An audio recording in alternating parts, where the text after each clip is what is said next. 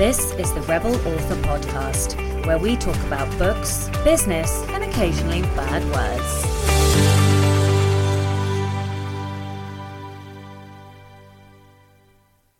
Hello, Rebels. No intro like normal this week because this is a bonus special mini episode. I talked to J Thorn today all about our new co written book on personal finance for writers and career authors. So, hopefully, you guys will pick up some tips and if you haven't already, go grab the book and enjoy reading it. Hello and welcome to the Rebel Author podcast. Today I am with the most special podcast guest because J is officially the third. third this is your third episode on the podcast. Repeat. Yeah, you're like you're like a veteran rebel now. um, so uh, yeah, thank you for joining me. We are here to talk about money and a book that we have co-written. First of all, I'm going to tell everyone a little bit more about you. J Thorn has published 2 million words and has sold more than 185,000 books worldwide. He is an official member of the Science Fiction and Fantasy Writers of America, the Horror, the Horror Writers Association, and the Great Lakes Association of Horror Writers. Thorn earned a BA in American History from the University of Pittsburgh and an MA from Duquesne University. He is a full time writer, part time professor at John Carroll University, co owner of Molten Universe Media, podcaster, FM radio DJ, musician, and a certified story grid nerd. Welcome. Thanks for having me, Sacha. This is great. yeah, I'm, I'm having a blast. So uh, we've only just started. um, okay, so for those that didn't hear uh, the last mini episode, which is episode 46 of the Rebel Author podcast, you can go back and listen to that and um, hear all about the first book that we co wrote, which is on Rebel Mindset. Um, so, for those who didn't hear it or are new listeners, can you give me a brief summary of the Nine Things Career Authors Don't Do series and what you hope authors will get from reading them? Yeah, the idea was to get some friends together who I really admire and respect and to come up with some topics that would be helpful to struggling writers who want to become career authors. And these are uh, very short, digestible titles on, on a wide variety of topics that would apply to not only writers but but creatives in general. And uh, I'm really hoping that these these little tips and tricks in these books will help uh, authors create better habits, uh, implement systems, or just learn from people who have already taken their lumps in this business. Absolutely, yeah. Um, Okay, so I know we covered this in the last one, but again, for anyone who didn't hear it, what kind of topics are going to be covered in the series?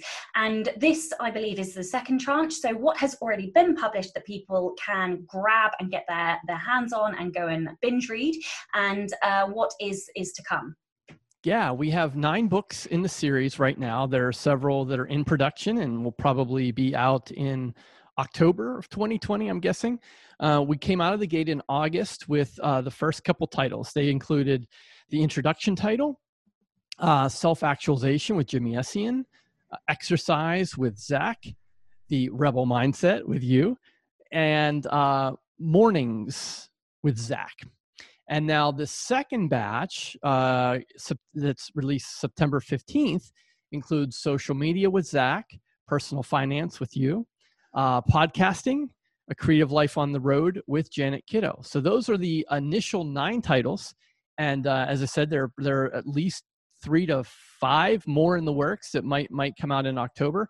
And uh, the idea is just to keep, kind of keep adding and getting these different perspectives from different people, and and create just a nice volume of um, information for for people who want to learn amazing. And yeah i i'm i'm super excited. This one uh, i'm well i'm deeply passionate about both but in very different ways. Obviously the rebel rebel mindset one that came out in uh, august is near and dear to my personality but this one is uh, which is on money this is what we're talking about is uh, just like I feel so deeply passionate because I made so many fuck ups in my life when it comes to money that I have learned so many lessons and I just want to help people not make the same mistakes that I made. So I, I really hope people uh, go and read this one. why do you think it's so hard? I mean, let's be honest. Why do you think it's so hard for authors and creatives and people in general to talk about money? Oh, that's such a good question. I think I I really don't know because society as a whole i think just creates this stigma. I th- maybe i don't know if it's because i'm british but i feel in britain there's a lot of like classist and classism and money is connected to classism. And so i think in england particularly and obviously this podcast goes across the world but i think it, it, you know there is shame connected to it. There's shame connected to debt. There is um, shame connected to not being upper class or being such and such class. And it's all it's all bullshit because you know money doesn't actually make anybody happy despite you know what what we're taught. And I still don't really get it because my mum was really open about money. She was um, very militant about it, really taught me how to save. Uh, it taught me, you know, I think her motto was save a third, spend a third, use a third. And I still managed to fuck up. Um, but I think also we don't have enough education either. Like it's not really talked about in school. Maths is very much, um, you know, like trigonometry or algebra. There's never any lessons that are actually useful. Like, why can't we get taught about investing? I might have liked math if we were taught about investing. I don't know. What do you think? Uh, yeah, I, I don't know. I, I, mean, I agree with you. I, I don't know why it's so difficult for people to to discuss money. It's not it hasn't been as difficult for me for some reason. Um, but I, I have friends and like even like author earnings reports, like people posting that like there's a weirdness about that. Some people really open, some people are not. Um, it, it's a bizarre thing, and I don't I don't understand why it's different than many other topics, but it seems to be.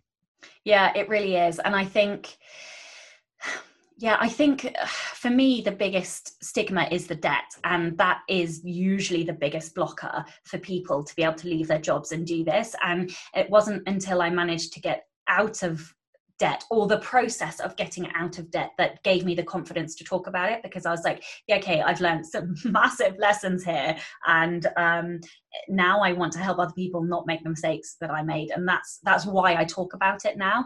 Um, but I had to get over the shame because I was ashamed. Like my mum had taught me never to have debt, and she's never had debt, and I had a lot of debt. so you know uh, but yes. Anyway uh, tangent. Don't know where we were. Where are we? Okay yes we are here to talk about the second of the two books um, that have been published although i think i wrote this one first. But anyway i'm just going to read the blurb for those that are interested.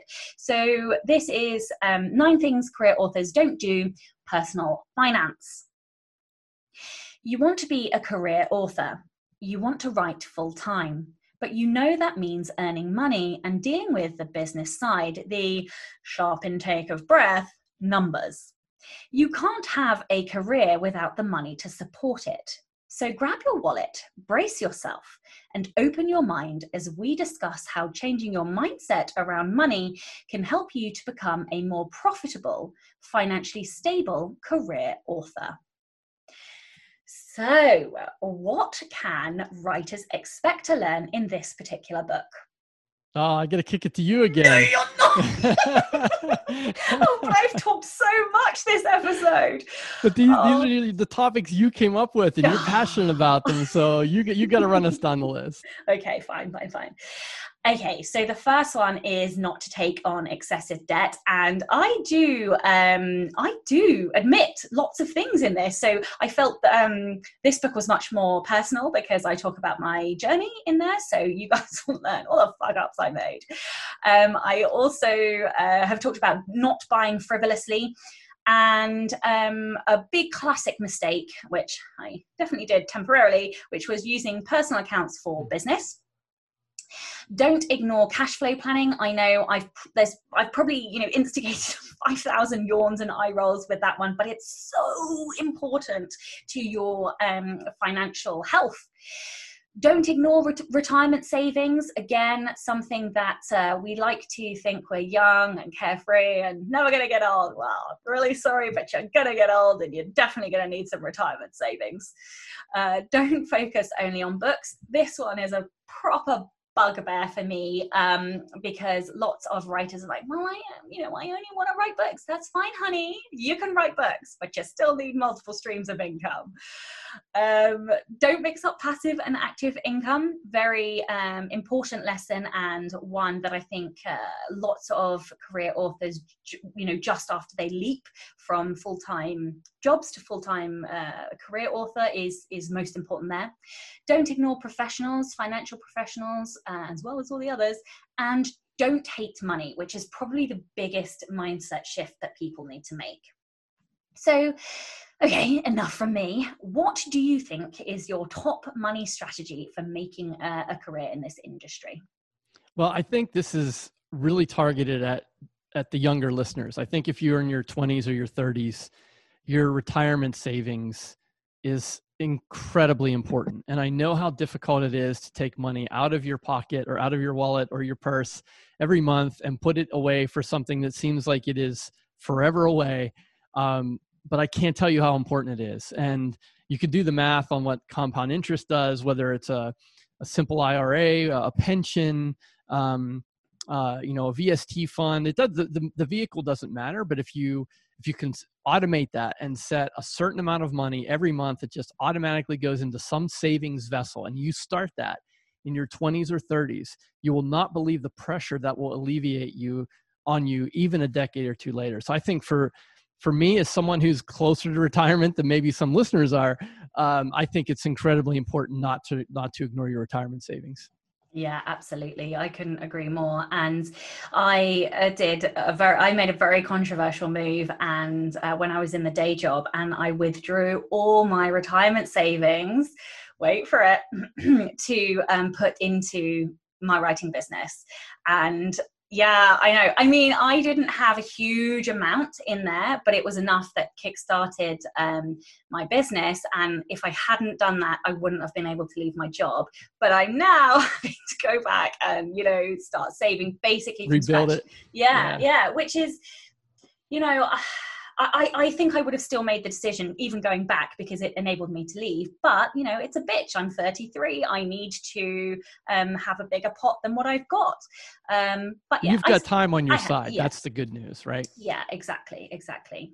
Um, so for me, it's debt avoidance, um, and it's such a big one. It was a huge realization for me when I realized that if I wanted to leave my job then I needed to, um, it's really hard to explain this, but um, my monthly outgoings needed to be as small as possible so that the amount of money that I had to make from my creative business was as small as possible. Um, and in order to do that, I had to reduce my um, debt. And it was only once I did that that I that I left my job. So yeah, I think that's the biggest one for me in in the book. Okay, so what top tip do you have for writers on becoming more financially savvy with their businesses? Well, if you're asking me to go first, I'm going to steal your thunder because I, I, totally agreed. You said, you know, multiple streams of income, and, and I could not agree more. I think, uh, you know, a, a lot of times when we talk about eggs in one basket and diversity in in in the author communities, unfortunately, we we focus too much on KDP versus wide. Mm-hmm. I don't mm-hmm. think that's diverse enough because that is still one type of revenue stream. So I think, as you mentioned about you know not focusing only on books, I think it's incredibly important to think beyond just book royalties and have multiple streams of income. And you would be surprised, you know, how how they add up. You have fifty dollars here and ten dollars here and hundred dollars here. And what's great about that is it's security, right? Because if any one of those streams dries up, you're not it's not like having a single salaried job where if you get you know laid off or fired or let go and and now you've got nothing. So if you have multiple streams of income it's it's great long-term financial security even though it takes a while to build up Absolutely. And I think the, so I rather than come up with another one, I'm just going to agree and elaborate. So um, I think the biggest um, pushback that writers give is, but they want to spend their time on writing. And nobody is saying that you have to spend your time doing other things. You can create other forms of passive income, whether it be investments, whether it be uh, rental income from additional properties, etc., etc. These things, um, you know, you can have a fully managed property by an estate agent if you really wanted to, so that it's not going to take any more of your time. Um, you know, so for anyone that's saying, well, I just want to write, that's fine, go do that. But yeah, this is about financial safety and security. And um, of course, like in that, you can have, um, no, I'm not going to go into that, go read the book. Um, okay. oh, I'm such a dick tease. that was nice. I know, yeah, I, I try. Um, okay, so this officially makes you the most rebellious guest we've had because this is your third rebellion. Um, but give us one more tiny little rebellion to end the show. Well, knowing this was going to be the third, I had to come up with the, the ultimate cringeworthy one. Brilliant. so here, here you go. And I can I have some distance now, so I can laugh about this. But my okay. family wasn't laughing too hard about it at the time. so every summer, my my family would get together at my brother's house, and we would take one big group picture, like my parents, the grandkids, all brothers and sisters, like the typical you know family photo. And I hate getting my picture taken. I hate it. And and every year I complain about it and they force me to do it. And so, and so the last time we did it, um, everyone got all dressed up and I wore a black heavy metal band t shirt. to the picture. And so you look at the picture now, and like everyone's in like their polos and khakis, and I'm there with like a black band t-shirt on. And what makes this really cringeworthy is that my dad passed away that fall and that's the last family picture we have of everybody is me with a heavy metal shirt on. Oh man.